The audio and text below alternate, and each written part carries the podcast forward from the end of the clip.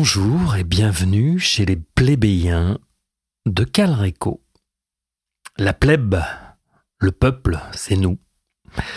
Et en ces temps étranges, voire troubles, temps où la démocratie. Qu'est-ce que j'ai dit? La démocratie est en danger. Alors non, encore faudrait-il définir ce qu'est la démocratie, ce que sont nos démocraties bien loin en tout cas des origines athéniennes, quand tous les dix jours, 6000 personnes se retrouvaient dans l'agora pour discuter de la chose publique. Non, nous ne sommes pas en démocratie. Le fonctionnement de nos institutions ressemble plus à une monarchie où un seul, voire quelques-uns concentrent le pouvoir dans leurs mains. La démocratie est une expérience politique qui a existé, dans laquelle le seul souverain est le peuple nous ne sommes pas non plus en dictature, pas encore. Ça peut venir, hein, on s'en approche, mais il ne faut pas confondre démocratie et régime d'élection libre. Comme dirait Barbara Stiegler, aujourd'hui on confond la démocratie et le vote, le vote et l'élection. Nous sommes dans un régime dans lequel des élus considérés comme meilleurs que nous, mais pour beaucoup corrompus, nous gouvernent et c'est pas terrible. La souveraineté du peuple devrait être la norme, mais pour cela, il faudrait que le dit peuple se politise ou se réveille. Alors, à notre humble niveau, notre très humble niveau sur Calreco, nous essayons de discuter de politique ensemble, ici, au micro, avec tous ceux qui le veulent bien. Euh, et, voilà, donc vous êtes invités, envoyez-nous un mail si euh, vous avez envie de parler avec nous euh, de sujets politiques, par exemple, de ce que devient le monde et de ce qu'il va devenir. Aujourd'hui, on accueille Marie, Marie Berger. Alors je le précise, nous avons le même patronyme, mais nous ne sommes pas de la même famille. Marie est comédienne et Marie est politisée, et c'est mieux pour parler politique.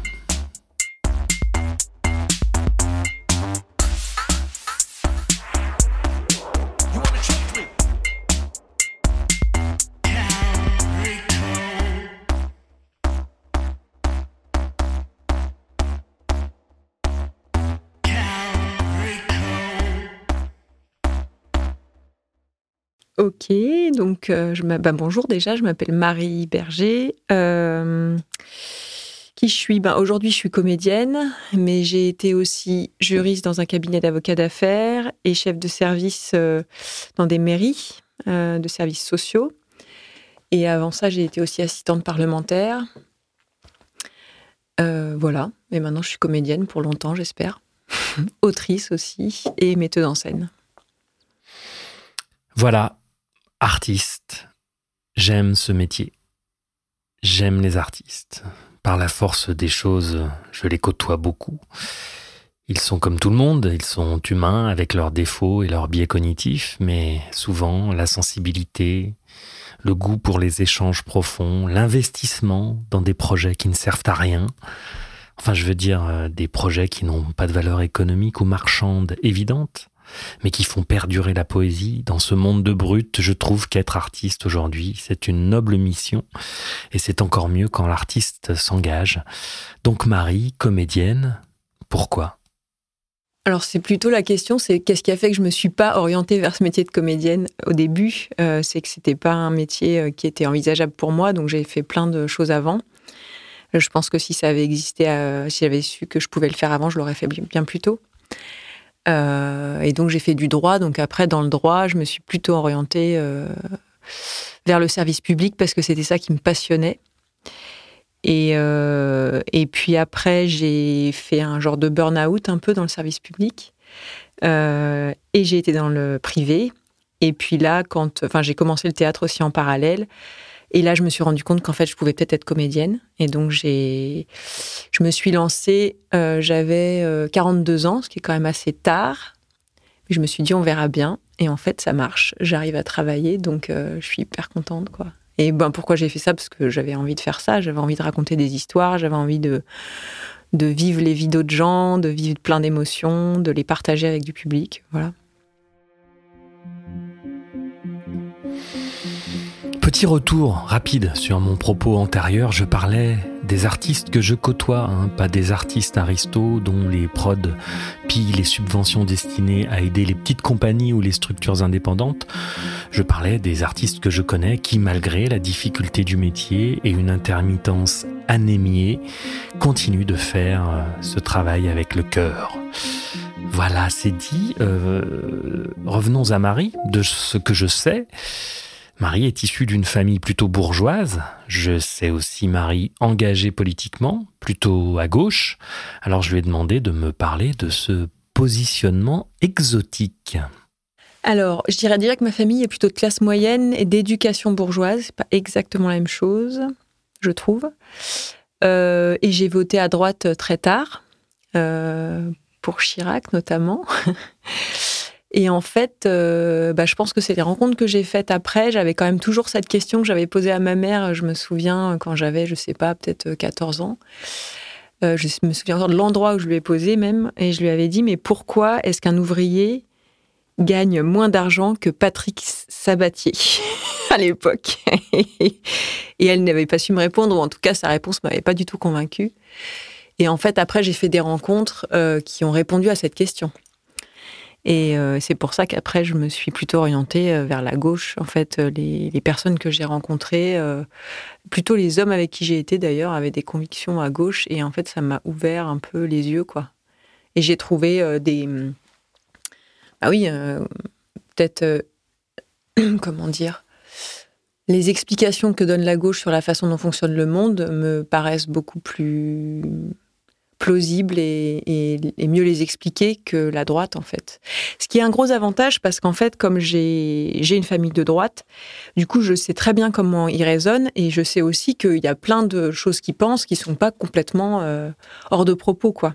Ce que je veux dire c'est que je comprends la logique dans laquelle ils sont beaucoup plus que certains amis que j'ai qui ont une famille à gauche et qui du coup pensent que tous les gens de droite sont des sont des personnes, euh, par exemple, pas, euh, pas du tout euh, généreuses, qui pensent pas aux autres et tout, c'est absolument faux. les gens, enfin moi, les gens de droite que je connais, ils pensent que la politique de droite va aider les personnes qui sont en difficulté, par exemple. Ils pensent que, par exemple, bah, on pourrait dire que le truc le plus, comment dire, par exemple, les, les, personnes qui ne travaillent pas, euh, les personnes de gauche vont dire bah il faut leur donner les moyens d'une subsistance qui soit euh, pas trop précaire pour qu'ils soient qui soient enfin comment dire tranquilles et qu'ils puissent chercher un boulot tranquillement et tout ça. Les personnes de droite vont dire non faut leur foutre des coups de pied au cul. Évidemment je je je, fais je schématise. Et en fait euh, voilà moi, ce que je pense, c'est qu'il n'y a pas une chose qui peut marcher, qu'il faut. Bon, je suis quand même beaucoup, beaucoup, beaucoup plus proche du fait qu'en effet, quand on est dans la précarité, on ne peut pas être serein, on ne peut pas penser à son avenir, on ne peut pas penser à ses enfants, on ne peut pas penser à sa santé, on peut pas. Voilà. Mais, euh, mais voilà, ce que je veux dire par là, c'est que. Euh, pas, je pense que ça m'a donné une vue qui est pas caricaturale sur les personnes qui votent à droite et c'est vachement précieux. Déjà pour pouvoir échanger avec eux et elles, euh, et, même pour construire ma pensée à moi, en fait. De savoir aussi euh, ce que, vraiment ce qu'ils pensent, que pensent les autres, en fait. De vraiment choisir, quoi, en fait. C'est vraiment un choix que j'ai fait, du coup. Bon, je comprends bien, moi aussi, je viens d'une famille, euh, enfin une partie de ma famille est traditionnellement à droite, voire même à l'extrême droite. Et c'est vrai que c'est précieux pour comprendre l'autre.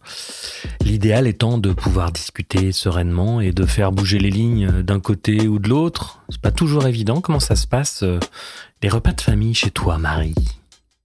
Non, non, les lignes, en tout cas de leur côté, les lignes n'ont jamais bougé. Euh, pendant longtemps, euh, alors avec mes parents, j'en ai parlé pendant longtemps, et là, récemment, j'ai décidé d'arrêter parce qu'en fait, ça sert à rien. moi, je suis pas assez sereine pour en parler sans m'énerver. Et puis il y a d'autres choses qui se jouent en fait. Donc en fait, on finit toujours par s'engueuler. Eux, je vois vraiment qu'ils sont sincèrement dépités parce que je leur dis, moi, je suis hors de moi.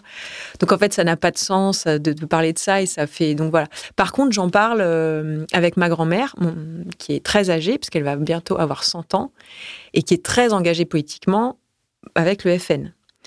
Et en fait, euh, il n'y a pas très longtemps, j'ai commencé à discuter avec elle de tout parce que j'avais envie de me rapprocher d'elle. Et, euh, et en fait, euh, bah, du coup, on parle aussi de politique. Et en fait, c'est beaucoup plus simple avec elle, parce que c'est que ma grand-mère, entre guillemets, donc ils ne jouent pas les mêmes choses. Et alors, il y a des fois, elle me dit des choses qui sont extrêmement dures à entendre. Donc là, je change de sujet ou je. Voilà. Mais en fait, c'est toujours intéressant de voir le monde à travers ses yeux à elle, en fait. Et, et bon, ce que je trouve intéressant, c'est que donc elle, elle est Front National et elle est catholique traditionnaliste et en fait, pour elle, le monde va à sa perte. Là, elle vit dans un l'apocalypse en fait. Donc je comprends très bien qu'elle soit complètement, euh, elle est complètement, euh, euh, comment dire, enfin, dans une angoisse très forte en fait par rapport à ce qui est en train de se passer. Alors après, voilà, ça, ça me donne pas d'autres Enfin voilà, euh, quand je lui demande pourquoi elle voudrait le retour de l'ordre et tout ça, bah, parce que pour elle c'est comme ça que les hommes euh, sont les plus heureux, avec des règles très strictes, euh, des choses à suivre, que ce soit au niveau de l'Église ou de la, politique, voilà. Je trouve ça toujours intéressant de savoir pourquoi les gens pensent ce qu'ils pensent en fait. Après, avec elle, je peux le faire, mais j'ai plein d'oncles aussi qui sont très très à droite et eux, je ne discute pas du tout avec eux, c'est pas possible. Parce que ça, là, ça m'intéresse moins et ils auraient plus envie de me convaincre en fait. Donc. On devrait tous parler politique avec nos proches euh, et nos moins proches. Je ne sais pas si c'est aujourd'hui le cas dans beaucoup de familles. Ça l'était quand j'étais enfant. Les gens sont-ils toujours concernés par la politique? Et pour aller plus loin, les gens ont-ils euh, envie de s'engager sincèrement en politique? Marie, l'engagement pour toi? J'ai commencé à m'engager avec Fakir, qui était le journal de François Ruffin. Euh, je sais plus exactement, j'ai pas la mémoire des dates, donc, mais je crois que c'était, euh, enfin, c'était il y a quand même assez longtemps. Euh, on faisait les salons pour vendre les bouquins de François Ruffin. Les... J'aimais vraiment énormément ce journal qui mm, donnait la parole aux plus petits et qui avait un angle, enfin, qui a la pensée de François Ruffin, elle a un angle qui me que je trouve hyper intéressant. Euh, et d'ailleurs, le travail qu'il a fait à l'Assemblée, euh, les, choses qu'il a dites et tout ça, moi je trouve qu'on les avait jamais entendues avant.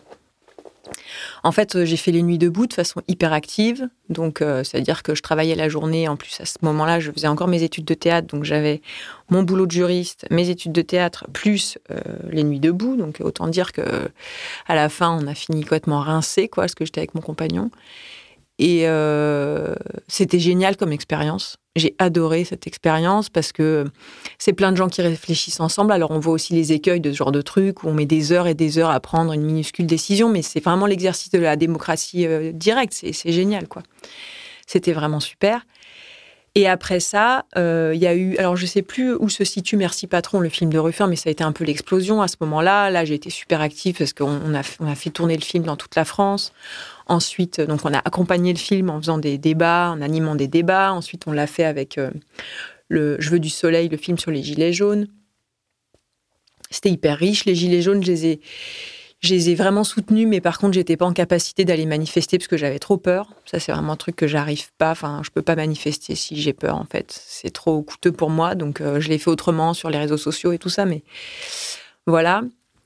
Et puis, euh, il y a quand même une chose qui m'est restée de tous ces engagements militants, c'est que à aucun moment n'est pris en compte le fait que les militants ont une vie, en fait. C'est-à-dire quand on est militant, on doit tout donner. Euh, on a, euh, n'a plus de famille, on n'a plus de boulot, on est, on dort pas. on est tout le temps sur son téléphone maintenant avec les 40 000 fils Telegram où il faut répondre dans la seconde pour donner son avis pour truc et tout. Et en fait, euh, moi, j'ai essayé de me battre en disant, mais d'abord, Telegram, faut arrêter parce que ça hiérarchise rien. Donc, en fait, je trouve que ce, média, cette façon de communiquer, elle, mène au burn-out. Donc, j'ai essayé de mettre en place. Il y a d'autres outils qui existent, hein, qui sont super bien faits, qui hiérarchisent. On peut avoir plusieurs fils, on peut. Voilà. Telegram, si vous n'êtes pas dessus en permanence, quand vous revenez, vous avez 200 messages, vous pouvez pas, en fait. Mais j'étais pas entendue.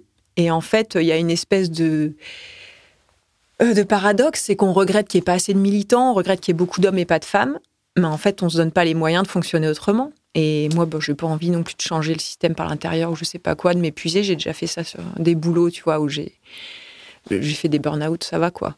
Donc en fait, j'ai un peu pris mes distances et en plus, par-dessus ça, euh, est arrivée une chose qui était assez décevante, c'est que j'ai, on va dire que j'ai comment je dirais ça euh, je me suis rendu compte que Ruffin euh, a des très bonnes idées, que ça a l'air de devenir un homme politique euh, super, mais que humainement, il y a pas mal de choses qui pêchent en fait. Et ça a été une énorme déception, énorme,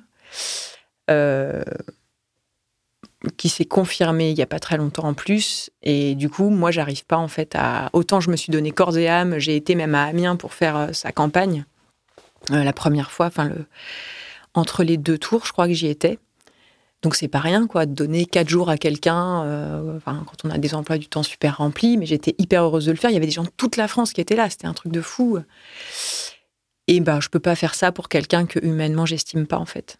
Donc ça, c'est dur, je trouve ça dur, mais j'en suis arrivée à me dire qu'en fait, le système tel qu'il est fait, et c'est un peu ce que je disais, ça commence par Telegram pour moi, c'est qu'il sélectionne des personnes euh, qui sont pas des personnes qui peuvent être humainement euh, à l'écoute des autres, en fait. C'est pas possible. Bon, alors ça, c'est décevant. C'est plutôt euh, embêtant, je trouve. Parce que Ruffin, comme beaucoup, j'imagine, moi je l'aime bien, c'est celui qui me semble le plus juste dans ses propos, le plus humain. Et c'est assez inquiétant de se dire que euh, les institutions, le système tel qu'il est pensé, euh, favorise finalement les gens euh, les plus enclins à l'égotisme les gens les moins humains, les gens qui sont capables euh, de faire passer leurs intérêts avant euh, leurs collaborateurs, ou en tout cas avant le bien-être de ceux qui les accompagnent dans leur combat. Et ça, franchement, euh, je trouve que c'est inquiétant et décevant.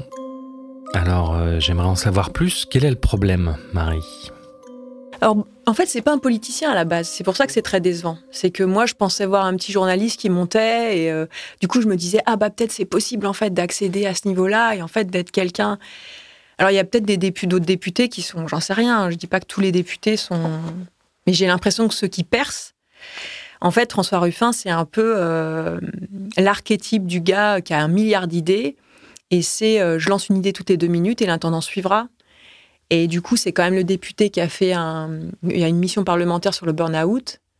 Et dans son équipe, il en est peut-être à la quatrième personne qui fait un burn-out.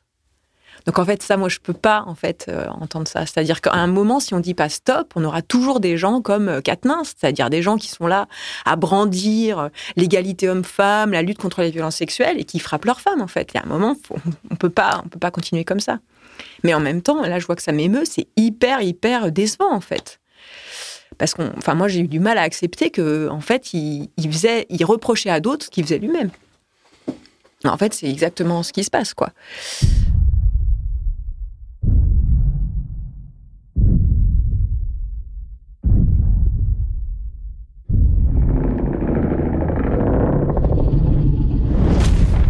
Didier Maisto, qu'on a rencontré récemment, nous expliquait qu'il a travaillé sur euh, d'abord sur la campagne de Philippe Séguin dans les années 80-90, puis euh, sur la dernière campagne de Mélenchon. Et euh, il est passé par là, d'abord le sentiment d'accompagner un changement possible auprès de personnalités politiques apparemment sincères, et puis ensuite la déception, les querelles de clocher, les batailles d'ego, vous pouvez aller écouter cet épisode, il est disponible sur les plateformes et sur notre chaîne YouTube. Alors, est-ce que c'est le pouvoir et l'organisation pyramidale des partis qui corrompt? Est-ce que l'humain est incapable de voir au-delà de son intérêt personnel? Alors, je ne le crois pas. Je penche donc pour la première hypothèse. Sinon, je serais de droite, mais Didier Maisto le disait, peut-être euh, Peut-être doit-on se mobiliser en dehors des partis, des institutions. Tout est à revoir en fait, tout. Alors d'abord, euh, je pense que c'est pas forcément le pouvoir parce que Ruffin, il était comme ça avant. Moi, je le savais pas, mais il était comme ça avant. En fait, c'est pas pas venu quand il est arrivé. C'est qu'en fait, euh, c'est quelqu'un euh, qui a une capacité d'empathie qui est très limitée. c'est horrible de dire ça parce que quand on voit la capacité d'empathie dont il fait preuve dans ses interventions vis à -vis des gens du peuple, c'est hallucinant de se dire qu'avec son équipe, il n'a pas d'empathie. Moi, ça, c'est un truc qui me fait halluciner. Mais en fait, on ne sera pas la première personne non plus qui est géniale et qui en même temps euh, est quelqu'un de, j'ai envie d'être vulgaire, mais qui est qui est, euh, pas correct avec son entourage. Il y en a plein des gens comme ça, en fait. Moi, je, je suis plus pessimiste que ça, en fait, parce que quand je vois que dans le milieu militant, ça marche aussi comme ça, c'est-à-dire qu'en fait, c'est quand même ceux qui se sacrifient le plus qui arrivent. Tant qu'on sera dans cette logique-là et qu'on n'aura pas. En fait, moi, je me demande si ça vient pas plutôt d'un changement intérieur de chacun, c'est-à-dire de se dire à un moment, faut. Euh, qu'est-ce que je veux dans la vie, en fait? Pourquoi je roule? Qu'est-ce qui me meut, en fait?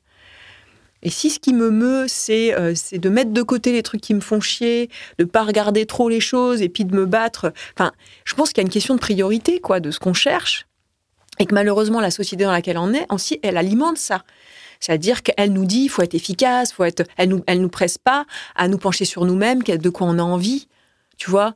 Euh, et puis si on a envie d'un truc un peu différent, c'est ok, pas du tout. En fait, on doit rentrer dans un moule, on doit gagner de l'argent, on doit et puis de plus en plus, j'ai l'impression que c'est euh, et alors je parle même pas des gens qui ont des enfants, c'est encore pire. On court dans tous les sens, on a de temps pour rien.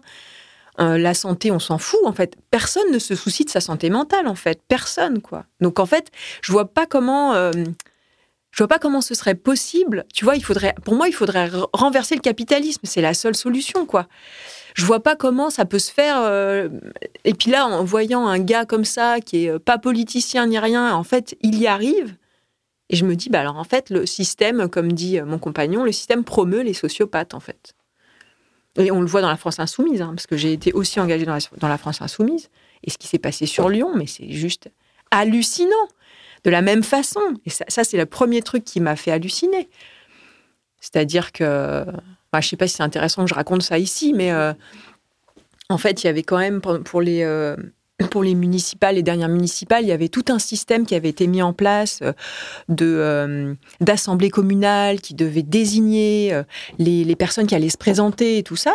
Sur Lyon, tout le processus a eu lieu. Il y avait deux personnes qui allaient se présenter, qui étaient plébiscitées par la majorité des des militants et des militantes qui avaient bossé pour ça, qui avaient mili qui avaient c'est du temps de militants, c'est du temps que les gens donnent euh, à la France insoumise, qui ne donnent pas leur famille, qui ne se donnent pas eux-mêmes. Ça, a de la valeur. Et en fait, euh, est arrivée là-dessus euh, Nathalie Perrin-Gilbert, qui, elle, vous laisse présenter, et vous laisse présenter notamment avec l'étiquette France Insoumise. Et en fait, ben, elle n'a pas attendu l'investiture. Elle l'a fait d'une façon extrêmement brutale c'est-à-dire avec des méthodes du genre de donner des rendez-vous de réunion et puis de changer le lieu au dernier moment pour qu'il n'y ait pas les, les personnes machin, de virer des gens de réunion avec parti fracas, euh, d'humilier des gens. Donc ça a braqué encore plus les militants qui peut-être l'auraient choisi en fait. Du coup, ce qui s'est passé, c'est qu'à l'Assemblée communale à laquelle j'étais présente, on a, on a déjà eu un débat, parce qu'il y avait en fait quelques personnes qui étaient quand même favorables à Nathalie Perrin-Gilbert. Il y avait deux, il y avait une personne du national qui était descendue, qui, est Monsieur Paul Vanier, qui est aujourd'hui député, qui à l'époque ne l'était pas, mais était un des très très proches de Mélenchon, qui nous a fait toute un, une vidéo sur la démocratie, machin truc. On a voté, on a élu ces deux personnes qui devaient représenter donc euh, la France insoumise sur Lyon. Paul Vanier a pris les bulletins de vote, il a dit votre vote ne peut pas être valable. Voilà. Et moi, je suis restée, mais les bras m'en sont tombés par terre. Donc là, d'ailleurs, j'ai pris la parole en lui disant Mais comment vous pouvez faire ça, nous laisser voter et ensuite vous asseoir dessus? Mais j'étais, j'étais hors de moi. D'ailleurs, j'ai pas dormi de la nuit tellement j'étais hors de moi. Et le gars nous explique sans rire qu'en fait, il y a eu un accord qui a été passé entre Mélenchon et NPG, qui devait le soutenir, je crois que c'était aux élections européennes, ce qu'elle avait à moitié fait en plus, et que du coup, bah, maintenant, il était obligé de soutenir NPG.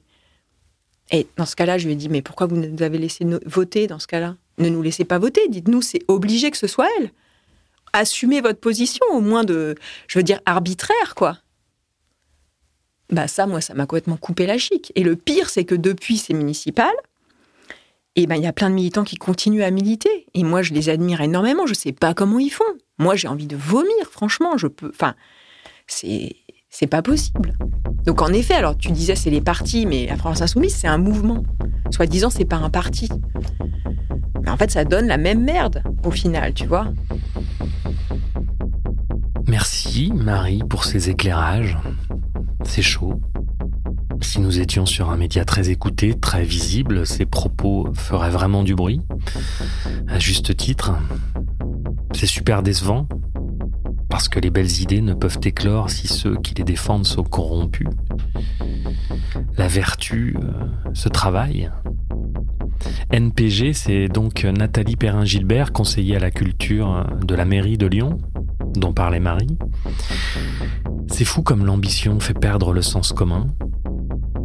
Les moyens prennent le pas sur la fin, la fin qui perd tout son sens. Pour revenir à ce qu'on disait, la problématique initiale, à mon sens, c'est la nécessité de se connaître, notamment avant de vouloir porter un discours juste devant la plèbe. Oui, c'est fondamental de se connaître. C'est ce que nous défendons sur ce podcast. J'en parle quasiment dans chaque épisode, la nécessité de travailler sur soi, de connaître toi-même, de savoir qui l'on est et ce que l'on veut. La connaissance de soi euh, amène au pardon. On se pardonne, on s'aime mieux et du coup euh, on aime mieux les autres. Ça mène au collectif, ça nous rend plus empathiques. Ensuite, il faut connaître la pensée des philosophes, connaître l'histoire, développer sa propre culture en fonction de nos aspirations profondes, de nos appétences. Et puis là, on peut commencer à vouloir aider les autres et à s'impliquer pour le bien commun. Cette connaissance de soi devrait être enseignée dès le plus jeune âge, mais vous le savez bien, tout est fait pour nous détourner de qui nous sommes. Je pense qu'il y a autre chose aussi, juste, c'est que les militants et militantes qui continuent à soutenir la France insoumise, et j'en connais qui disent ça, c'est que le mouvement, c'est eux. Et que s'ils se barrent, on leur vole tout leur, tout leur investissement. Et c'est ça que je trouve le plus terrible. Et c'est pareil pour Fakir, parce que moi, là, je suis en train de partir de Fakir, parce que je ne veux pas rester là. Mais c'est très dur, en fait, parce que nous, on a mis énormément d'argent, de, temps, d'énergie, de conviction là-dedans. Et Ruffin, s'il est là où il est, c'est grâce à nous, en fait. Il n'aurait pas pu le faire sans nous. Donc c'est vrai que c'est et ça, et ça voilà moi c'est des choses que j'ai du mal à pardonner en fait. Donc tu vois mon engagement politique aujourd'hui, euh, bah je sais pas. Le seul truc que j'ai gardé c'est que j'ai un groupe de militantes féministes au sein de la LFI. On n'est que entre femmes et ça déjà ça me convient beaucoup plus quoi. J'explore autre chose, quelque chose que j'ai jamais exploré. Je trouve ça chouette euh, d'être entre femmes, ça change beaucoup de choses. Euh. Mais je suis très peu active en fait, tu vois. Je voulais revenir sur un sujet qui me tracasse et je voulais profiter de l'échange avec Marie pour avoir son sentiment.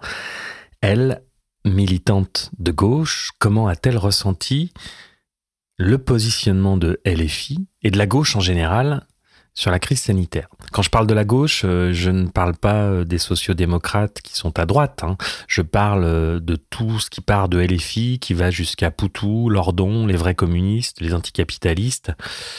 Et donc oui, ce sujet, c'est la crise sanitaire, la vaccination, le pass sanitaire et le quasi-silence de toute la gauche sur cette question. J'ai tendance à penser que la croyance aveugle en la science vient du matérialiste, euh, du matérialisme pardon marxiste, et que ce rationalisme scientifique imbibe, imprègne depuis longtemps la pensée de gauche. Je crois que cela explique un peu ce silence, mais je voulais avoir le point de vue de Marie bah, c'est sûr que ça un peu, ça, je pense que ça a un peu fait exploser les clivages, j'ai l'impression. Euh, ça, a passionné les, ça a passionné les relations, euh, les choix qu'on fait les uns et les autres, ça c'est clair. Euh, et oui, ça a dépassé les clivages. Moi, le, mon côté petit soldat a fait que j'ai obtempéré, tout en me questionnant évidemment sur ce qu'on me demandait de faire. Et puis, c'est pas qu'une question de petit soldat, c'est un peu ce qui fait aussi que je suis très déçue, je pense. C'est que quand même, j'ai toujours du mal à, à croire que les, personnes qui nous dirigent euh, peuvent être cyniques. Euh. Je pense qu'il y a une partie de moi qui n'arrive pas à accepter ça, quoi. C'est difficile de me dire, euh, en fait. voilà. Mais après, en effet, la, enfin la politique qui était qui a supprimé quand même les libertés de beaucoup de gens, qui a et là, ça m'a, en fait, moi, ce que ça m'a, ça m'a mis dans une position un peu spéciale dans le sens où, moi, je, je, me suis fait vacciner, j'ai accepté le pass sanitaire, et en même temps, je comprenais très bien ceux qui ne se faisaient pas vacciner et qui n'acceptaient pas le pass sanitaire. Je me sentais un peu, euh, et j'étais un peu désolée aussi de de cette espèce d'opposition que ça générait et de ces conflits euh, hyper durs en fait. Ce que les gens, mais ce que je comprends, parce que là, il y allait presque du vie ou mort pour les gens. C'est-à-dire qu'il y avait certaines personnes qui disaient si je me fais vacciner, je vais mourir, et d'autres si je me fais pas vacciner, je vais mourir. Donc en fait, c'était catastrophique. Alors après, l'opposition dont tu parles, je la maîtrise pas du tout. Donc euh, moi, moi, j'ai aucune base théorique en fait. Tu vois, le marxisme à gauche et tout ça, j'ai pas du tout de base théorique. Donc, je ne sais pas à quoi c'est dû. je pense qu'on est dans un en effet, on est quand même dans une société où euh, on nous dit à la fois de prendre soin de nous, mais sans jamais nous donner les moyens de le faire. Et tu disais tout à l'heure euh, qu'il faudrait que les gens euh, soient réflexifs sur eux-mêmes et tout ça, c'est ça que je voulais dire. C'est qu'en fait, qui a intérêt à ça? Personne, en fait. Enfin, les dirigeants n'ont pas intérêt à ça. Je veux dire, une personne comme Mélenchon, que je trouve brillant, que j'adore écouter parce que je, trouve qu'il est brillant, il, souvent il est clair des choses mais en même temps, la façon dont il gère son mouvement, c'est juste un scandale. Euh, et lui, il n'a pas du tout intérêt à ce que tout d'un coup, les militants euh, arrivent et disent ben, euh, nous, on a des idées. Il ne veut pas partager le pouvoir. Et Ruffin est pareil. C'est-à-dire qu'en fait, il est brillant. Il a des analyses pareilles qui m'ont. À des moments, je me disais putain, mais c'est génial d'entendre des mecs comme ça parce que ils éclairent, ils, mettent en mots des choses qu'on pense, et donc c'est vrai que c'est une satisfaction énorme. Mais en même temps, ils sont incapables de laisser monter des gens parce qu'ils ne veulent pas partager le pouvoir. Et moi, ça, je l'ai vécu de l'intérieur, puisque chez Fakir, il y avait plein de gens brillantissimes, mais Ruffin s'en fout complètement. Il ne peut pas laisser monter des gens qui sont euh, qui vont lui. Alors je ne sais pas pourquoi pour le coup. On a tendance à penser parce qu'ils vont lui prendre sa place. Je ne sais pas. Mais en tout cas, euh, c'est pas possible. Et je viendrai à une autre chose, c'est que c'est tous des hommes aussi. Alors je dis pas que les femmes ne peuvent pas aussi prendre le pouvoir de cette façon-là, mais je crois que le pouvoir aujourd'hui, il est exercé d'une façon euh, masculine et toxique. La masculinité telle qu'on la connaît de façon toxique, parce que je pense qu'il y a une masculinité qui n'est pas toxique, qui pourrait ne pas l'être. Mais tous ces codes-là, euh, euh, aussi de, se placer sur le terrain de l'efficacité, du rapport de force permanent, et puis ce que je disais tout à l'heure, de pas prendre soin de soi, de pas prendre soin de sa famille, de pas. Ben, je veux dire, c'est forcément, ça mène à des, gens qui, ont besoin de pas avoir d'empathie. Si tu veux, euh, enfin, c'est pas possible de donner. Mélenchon, je pense que c'est quelqu'un qui donne tellement toute sa vie à la politique. Comment tu veux après avoir une vie de famille et prendre soin des gens, des gens qui t'entourent?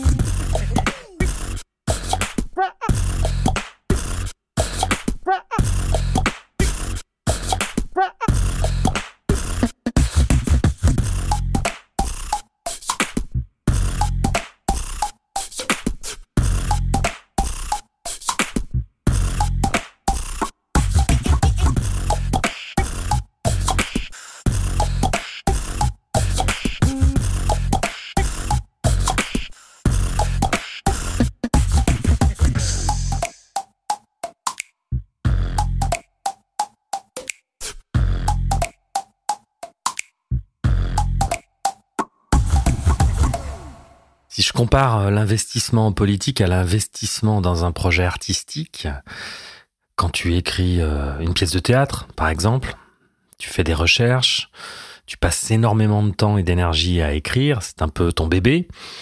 Puis euh, tu recherches une équipe, tu fais des démarches administratives pour trouver des financements pour ton projet. Alors en amont, quand euh, tu fonctionnes en collectif, ben, ça peut marcher quand les règles sont bien établies dès le départ. Mais quand tu gères ça de manière individuelle et que tu vas chercher des gens euh, pour euh, t'accompagner sur ton projet, ça peut être difficile à un moment de laisser la place. Ça demande une vigilance extrême et on y revient. Ça demande d'avoir beaucoup travaillé sur soi pour analyser euh, son propre comportement et justement savoir euh, lâcher du lest, savoir laisser la place, savoir partager.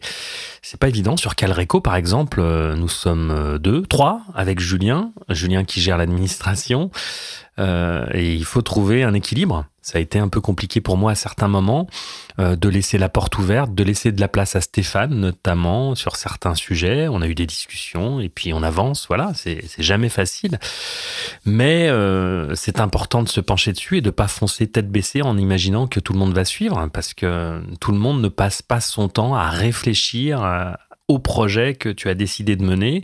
Tout le monde euh, n'a pas les mêmes intérêts, les mêmes ambitions, les mêmes volontés. Donc, euh, il faut tenir compte de tout le monde et c'est effectivement le problème euh, des leaders qui croient que tout le monde va suivre parce que tout le monde fonctionne comme eux. Donc euh, voilà, il faut toujours être vigilant et c'est peut-être euh, dans le cas d'une organisation comme LFI, la base du partage du pouvoir qu'il faut revoir. Mais faite par qui? Parce que si l'organisation elle est pensée par Mélenchon, elle sera toujours comme ça, c'est ça le problème. Et, et, oui, moi je vois très bien ce que tu veux dire. Moi je l'ai vécu un peu en tant que en tant que quand j'anime des, stages de théâtre ou voilà, quand j'ai des élèves. Et eh ben, euh, pendant longtemps, j'ai détesté faire ça parce qu'en fait, je pensais que tout reposait sur moi. J'avais une pression de fou. Donc j'étais en permanence à me dire il faut que si ça se passait pas bien, c'était forcément de ma faute. Jusqu'au moment où j'ai changé complètement mon point de vue. Alors ça m'a pas pris euh, trois secondes. Hein. Mais je me suis dit, mais en fait, non, chacun sa place, en fait. Et pour moi, il y a vraiment un travail à penser dans le fait de l'égalité de la place de chacun. C'est-à-dire qu'on a chacun sa place. moi, je suis, j'apporte un savoir, j'anime quelque chose, mais les élèves, ils apportent aussi quelque chose. Déjà, c'est donc on construit le cours ensemble, en fait. Ça a révolutionné mon rapport. Et maintenant, j'adore donner des cours parce qu'en effet, je leur donne vraiment une place. Et que du coup, j'ai plus toute la pression. Et là, récemment, j'ai encore plus évolué dans le sens, euh, cette histoire d'efficacité. C'est-à-dire que j'avais vraiment cette idée, même dans le théâtre, où on pourrait dire que peut-être les gens sont plus ouverts, mais c'est pas du tout le cas, je trouve. C'est qu'en fait, on est toujours dans l'efficacité. Vas-y, faut y aller. Donc, euh, t'as pas dormi, tu bois 10 cafés, mais t'es efficace sur scène et tout ça. Et moi, ça fait quelques temps que je me dis, bah, j'ai pas envie de vivre comme ça, en fait. Moi, j'ai envie de, bah, quand j'ai pas dormi, je fais avec l'énergie que j'ai. Ça m'a beaucoup coûté pendant longtemps de, de prendre énormément d'excitants, de café, de machin, et puis en fait, d'être à côté de moi-même, en fait. Donc je travaille là-dessus et là je me rends compte qu'en fait euh, ben, cette année avec mes élèves, j'avais une élève qui était euh, malade le jour de la semaine de représentation. Ah, j'avais le choix, je pouvais lui dire écoute maintenant tu euh, tu vas prendre des médicaments, on va y aller, on va te soutenir. J'aurais pu mais le faire même de façon bienveillante, mais j'ai pas fait choisi de faire ça. Je me suis dit ok tu vas faire avec ce que tu peux et du coup bah puisque puisque je veux pas dire aux autres soyez à fond, il faut que ce soit homogène, bah, j'ai dit à tout le monde maintenant on va prendre soin les uns des autres, on est tous ensemble L'énergie que vous avez, ce qui est important, c'est pas d'en avoir des milliards, c'est d'avoir la bonne énergie, de la mettre au bon endroit. Donc vous en avez un peu, vous la mettez au bon endroit. Mais ça a été incroyable. J'ai jamais eu un, spectacle comme ça. C'est-à-dire qu'au lieu, souvent les spectacles, ils sont très bons au début, et puis ils perdent de l'énergie. Mais moi, je vois pourquoi maintenant. C'est parce que comment, en fait, on leur demande une énergie complètement hyper forte dès le début, ben, ils, ils peuvent pas la maintenir pendant quatre représentations. Là, si on leur demande d'être à la bonne place ils ont fait ça, ils ont été de plus en plus bons en fait. Et à la fin, on avait une énergie collective incroyable, géniale. Donc je pense que c'est vraiment possible de faire ça, mais le problème c'est que ça, ça demande un travail sur soi. Mais tu as tout à fait raison. Ruffin, c'est pas un monstre, Mélenchon, c'est pas un monstre, c'est nous. Je veux dire, moi, je pourrais très bien être à leur place. Ce serait tout à fait possible. Je ne dis pas du tout que ce sont des monstres. Après, quand on prend des responsabilités comme ça, pour moi, on a la responsabilité d'essayer d'être cohérent avec ce qu'on ce qu'on demande aux autres, quoi. J'entendais Ruffin à un moment qui disait, dans les stats, les sondages, les gens sont tous contre la réforme des retraites, euh, pour l'augmentation du SMIC, pour une politique écologique digne de ce nom, des propositions qui sont portées par LFI, mais c'est le FN qui est devant. Et il se demandait donc pourquoi. Peut-être, alors peut-être, je sais pas, que l'incohérence, justement, entre les comportements des leaders et les propositions qu'ils défendent euh, transpire Hein. c'est un peu le rejet de la bonne conscience de gauche qui est souvent à l'origine du vote à droite d'ailleurs.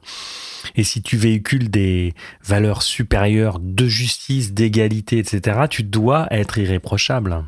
Alors moi je pense aussi qu'il y a autre chose, c'est que malgré tout dans la population, l'idée générale qui, qui reste quand même, l'idée qui reste quand même majoritaire, je trouve, c'est qu'un bon coup de pied au cul, ça n'a jamais fait de mal à personne. Et que ça, c'est quand même une idée qui est largement partagée, moi je trouve. Et qu'en fait, quand tu dois défendre, bon, par exemple, dans l'éducation de ton enfant, euh, le fait de, euh, de poser les bonnes limites, mais d'être moins. En fait, quand même, je trouve que c'est quelque chose qui reste. Et en fait, c'est aussi la facilité. C'est pas pour soi le coup de pied, c'est pour l'autre. C'est jamais pour soi, évidemment. Mais de se dire, oui, bah en fait, les chômeurs, euh, si jamais on, on, leur, on leur faisait peur, ils travailleraient. Mais ça empêche de se poser les questions sur pourquoi il n'y a pas assez de travail, pourquoi toute notre société est bâtie sur le travail en fait, est-ce que c'est vraiment juste? Et mais ça, on peut pas se le poser quand on a posé, on a travaillé pendant 30 ans comme un malade sans jamais rien écouter de enfin bah après de se, demander à ce moment-là bah attends mais est-ce que vraiment c'était justifié que je travaille sans réfléchir à rien pour un patron euh, jamais augmenté? Mais non mais les gens peuvent pas se dire ça Enfin, je crois que c'est pas possible. Du coup, ils se disent, pour moi, ils vont au plus, au plus simple pour beaucoup. Euh, j'ai l'impression. Ça me faisait penser à un truc, c'est que tu vois, euh, c'est comme euh, quand tu es, es dans une situation, bah, dans un travail par exemple où t'es pas bien, et tu fais tout ce que tu peux pour que ça s'améliore. Tu peux jamais partir en fait, parce que tu te dis toujours si je pars, tout ce que j'ai fait avant, ben je l'ai fait pour rien. Et souvent, on se dit ça, les femmes qui sont, ou les femmes ou les hommes, dans des couples qui marchent pas, ou les femmes battues, enfin, beaucoup de, personnes se, raisonnent comme ça. Et je me demande si c'est pas ça aussi. Ben, moi, j'ai subi le, système capitaliste, maintenant, euh, moi, pourquoi, pourquoi moi je l'aurais subi et pas vous, quoi? Je voulais revenir à la question spirituelle, sinon ça serait pas drôle. C'est un thème important sur Calreco, la spiritualité non adossée à la religion, telle qu'elle peut être vécue par chacun de manière individuelle ou même dans certains courants euh, du développement personnel ou des traditions euh, anciennes, bref. La spiritualité qui se rapproche tout à fait du connais-toi toi-même, c'est un peu la même chose. Je voulais avoir le point de vue de Marie sur le sujet. Alors moi déjà je viens d'une famille catholique, donc j'ai été croyante pendant longtemps. Donc en fait euh, j'ai été en rupture aussi pendant un temps. Maintenant je dirais que c'est quand même... Euh, récemment j'ai été à la profession de foi de mon neveu qui est aussi mon filleul. Et en fait euh, j'ai été extrêmement émue. Donc évidemment il y a plein de choses dans l'église que je déteste. Hein. Mais n'empêche que ces moments de communion où tout le monde est là, où... Mon neveu donc euh, va voir le prêtre qui lui donc fait un signe de croix sur le front en lui disant en gros euh, sois une la meilleure personne que tu puisses être et tout ça. Mais moi j'ai été en larmes en fait. Je trouve ça hyper beau. Alors évidemment l'église c'est pas que ça, c'est le problème. Mais n'empêche que je trouve qu'on manque de lieux comme ça. Euh, enfin je me suis dit ben c'est quand même hyper beau quoi. qu'ils soient tous ensemble, moi aussi, même si j'ai beaucoup de griefs, euh, notamment en termes d'égalité et puis du rapport aux femmes de l'Église, c'est quand même aussi l'Église qui a forgé, euh, enfin en tout cas pas l'Église, mais plutôt, euh, on va dire, le message de la Bible qui a forgé mon rapport aux plus démunis, enfin ma compassion, mon empathie pour les, pour les plus faibles que moi, quoi. Ma sensibilité à ça. Donc après, et je pense aussi que je suis pas loin de penser que les gens ont besoin de, ça, en fait. Alors, pas de l'Église, mais en tout cas, euh, de quelque chose qui les élève. Qui, et ça, aujourd'hui, ben, c'est un peu ce qui manque aussi. Le problème étant que quand tu parles du développement personnel, euh, ben, le, développement, le développement personnel, je pense que c'est ça que la gauche peut lui reprocher, c'est que c'est aussi une façon d'aller mieux dans un monde qui tourne pas rond du tout. C'est-à-dire qu'on pourrait dire aussi, bah oui, je m'améliore moi-même, puis le reste, j'en ai rien à faire. Et en fait, j'essaye de tourner rond dans un monde carré, quoi, en gros. Tu vois, je sais pas si tu vois ce que je veux dire, mais bon. Et donc, euh, j'accepte, voilà, par exemple, les, dans les bureaux, alors vous, vous bossez comme des malades, vous avez, mais par contre, vous avez le droit de faire la sieste, quoi. En fait, on a besoin qu'on change nos conditions de travail, pas de, voilà. Ça, c'est, je dirais, l'extrême. Moi, après, euh, évidemment que, bah, comme je fais une analyse depuis longtemps, j'ai l'impression que, enfin, moi, ça m'a sauvé la vie, clairement. Après, euh, ça m'a aidé à vivre, à trouver un sens et tout ça. Euh, mais bon, est-ce que c'est, tu vois, est-ce que euh, comment dire, c'est pas quelque chose, c'est quelque chose que je trouve assez intime en fait. J'ai du mal à le, à le, politiser ça, par exemple, parce que je pense que chacun fait son chemin et qu'on peut jamais forcer quelqu'un à réfléchir sur lui-même, quoi. Donc ce que tu disais, alors soit on met les conditions pour ça, et les conditions, ah, pour moi, elles sont simples, c'est qu'il faut que les gens aient le temps de s'en emparer en fait. Euh, et c'est pas c'est pas normal que l'on soit dans un pays ultra riche, mais hyper riche en fait, et qui est. Ben alors là, c'est en plus en ce moment c'est vraiment la catastrophe parce que non seulement il y a des gens qui ne mangent pas à leur faim. Euh, il y en a toujours eu, mais il y en a de plus en plus, euh, des étudiants, avec en plus la fracture, pour le coup, avec les musulmans, qui en ce moment, moi, me, vraiment, ça m'atteint. La stigmatisation qui en ressort, je trouve ça gravissime, quoi, vraiment. Et je trouve qu'il n'y a pas beaucoup de, de réaction en fait par rapport à ça. Euh, donc bref, je me suis un peu égarée dans, dans, mon, dans mon sujet, mais, euh, mais du coup voilà, oui, il faudra qu'il y ait les conditions, c'est-à-dire qu'en fait, tu peux pas mettre les gens sous pression et qu'ils soient tout le temps en train de courir après leur survie, euh, d'avoir un logement aujourd'hui, c'est quasiment mission impossible dans les villes comme Lyon. Quand on est au SMIC, c'est impossible. C'est simple. Euh, voilà, les prix ont tellement augmenté que maintenant on compte de plus en plus pour se nourrir et tout. Si on n'a pas de l'espace mental pour se divertir, pour se cultiver, ben on ne peut pas en avoir pour, euh, pour moi. En tout cas, c'est très difficile d'en avoir pour, se, pour avoir un retour sur soi, en fait. Quand on est préoccupé de sa survie, quoi. Tu vois. Oui, je parlais tout à l'heure euh, du développement personnel, euh, c'est en l'occurrence le bon côté du développement personnel que j'essayais de mettre en avant, pas euh, le développement personnel mis au service de la productivité, cette espèce de fourre-tout psycho, spirituo, empathico, avec bienveillance, digéré, remâché pour servir le capitalisme. Je parlais euh, de celui qui mène à la transcendance, la transcendance euh, qui est constitutive selon moi de l'évolution de l'être humain. Nous en avons besoin, on y revient, euh, on s'est inscrit en nous. N'en déplaise aux midvitudes, aux zététiciens, aux matérialistes et aux technocrates qui ne jurent que par le siècle des Lumières. Bref, on va passer à la suite.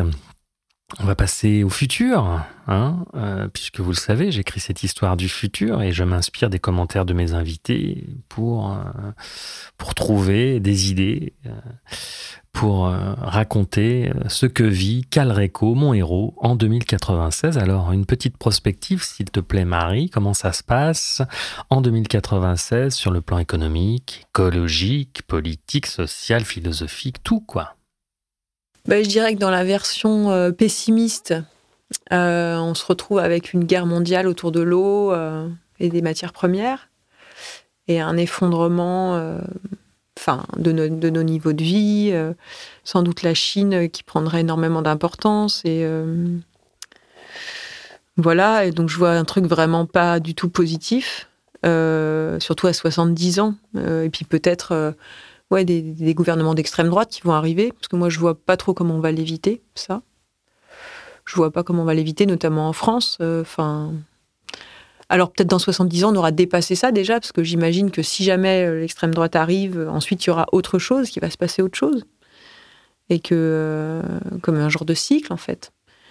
Et que dans ce cas-là, je pense que si jamais on dépasse ça, ou peut-être après, après cette phase-là, il y aurait une phase où on, chercherait en tout cas à vivre différemment avec, la, avec les ressources limitées qu'on a. C'est-à-dire que, parce que cette crise écologique, ça pourrait être une chance aussi, parce que ça pourrait être justement, comme quand on, un être humain qui on met des limites, bah, on est obligé d'inventer autre chose. Sauf que là, c'est pas du tout le chemin qu'on prend. Pour le moment, c'est bricoler n'importe quoi. Enfin, je vais pas rappeler l'idée merveilleuse d'Emmanuel Macron, qui est que chaque élève plante un arbre. Mais bien sûr, mais c'est une idée formidable. oh là là, mais quelle idée brillante bah, je veux dire, si c'est ça l'écologie, on n'y arrivera jamais. Donc ça va forcément nous péter à la gueule un moment ou un autre. Donc euh, moi j'ai l'impression que là il y a de plus en plus de conflits violents qui se passent euh, socialement. Euh, mais je vois pas comment on éviterait une crise avec des réfugiés climatiques. Enfin, je vois pas comment on l'éviterait si on continue, comme ça. Et après, j'imagine que si jamais on passe par cette phase-là, on va prendre les choses à bras le corps et que dans ce cas-là, on va peut-être qu'on sera, on sera amené à aller à plus de collectifs peut-être. Mais tu vois, j'ai pas une confiance infinie dans les verts pour ça, par exemple. Alors après, peut-être qu'ils évolueront eux aussi, hein. Mais euh, le problème, c'est que pour moi, aujourd'hui, euh, l'écologie, elle est quand même aussi beaucoup portée par des gens qui ont les moyens de se poser des questions et qui pensent beaucoup à l'écologie et très peu au social, en fait. Et c'est un truc que je regrette notamment sur Lyon, par exemple. Alors déjà, j'ai j'ai voté pour eux. Euh, d'ailleurs, je ne sais même plus si j'ai voté pour eux ou pas. Mais en tout cas, j'avais regretté que dans leur programme, euh, il y ait très peu de mesures sociales en, tête de, liste. quoi. Pour moi, l'écologie, elle sera sociale ou elle sera pas. C'est pas possible de faire de l'écologie qui soit pas sociale. Tu peux pas imposer aux gens euh, des, changements de vie extrêmement importants sans qu'ils en aient un bénéfice à un moment ou qu'au moins ils mangent à leur faim. qu'ils puissent prendre les transports sans se couper un bras. là, le, ticket de, de, de il est à 2 euros. Ça, c'est pas possible, quoi. Donc, ce que je veux dire par là, c'est qu'il faudrait aussi que l'écologie, elle, euh, l'écologie et la gauche, euh, elles aillent vraiment ensemble. J'ai l'impression que c'est en train de se faire ça. C'est-à-dire que la gauche est en train de prendre l'écologie à bras le corps et que de plus en plus chez les Verts aussi, ça se, ils commencent à comprendre. Mais on a quand même encore pas mal de figures d'écologistes qui sont quand même encore, qui je trouve ont des positionnements très bourgeois, quoi. dans les mesures qu'ils proposent, qui peuvent pas être entendues par les classes sociales plus défavorisées, en fait, tu vois, avec des jugements à l'emporte-pièce sur des sur des pratiques culturelles plus plus de, personnes de classe sociale plus, je sais pas pas, même pas comment dire, mais qui sont plus défavorisés. Et on peut pas, on peut pas convaincre les gens comme ça. C'est pas possible. Donc voilà, moi, je, bah, j'espère que ce sera dépassé. Après, je sais pas si je verrai ça, mais